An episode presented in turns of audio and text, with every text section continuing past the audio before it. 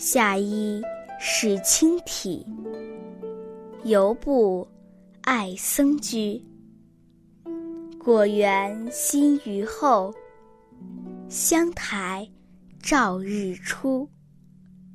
绿阴生昼静，孤花表春余。拂竹方为垒，行迹亦来书。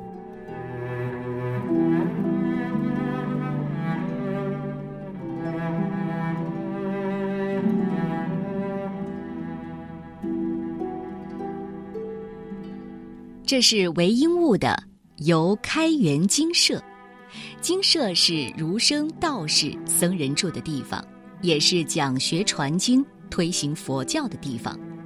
韦应物所游的精舍名字叫开元。这首游园小诗描写的就是春末夏初雨后天晴、别具一格的园林风光，清新淡雅，给我们以美的享受。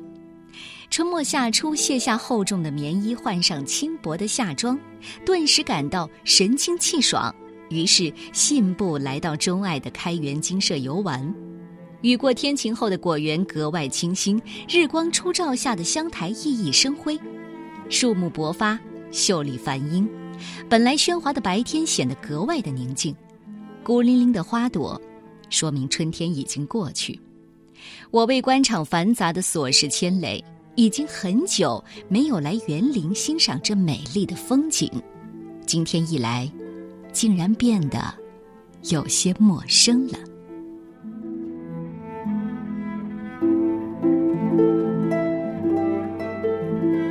由开元精舍，唐代，韦应物。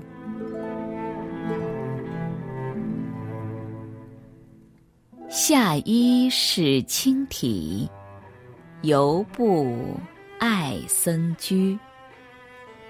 果园新雨后，香台照日出。绿阴生昼静，孤花表春余。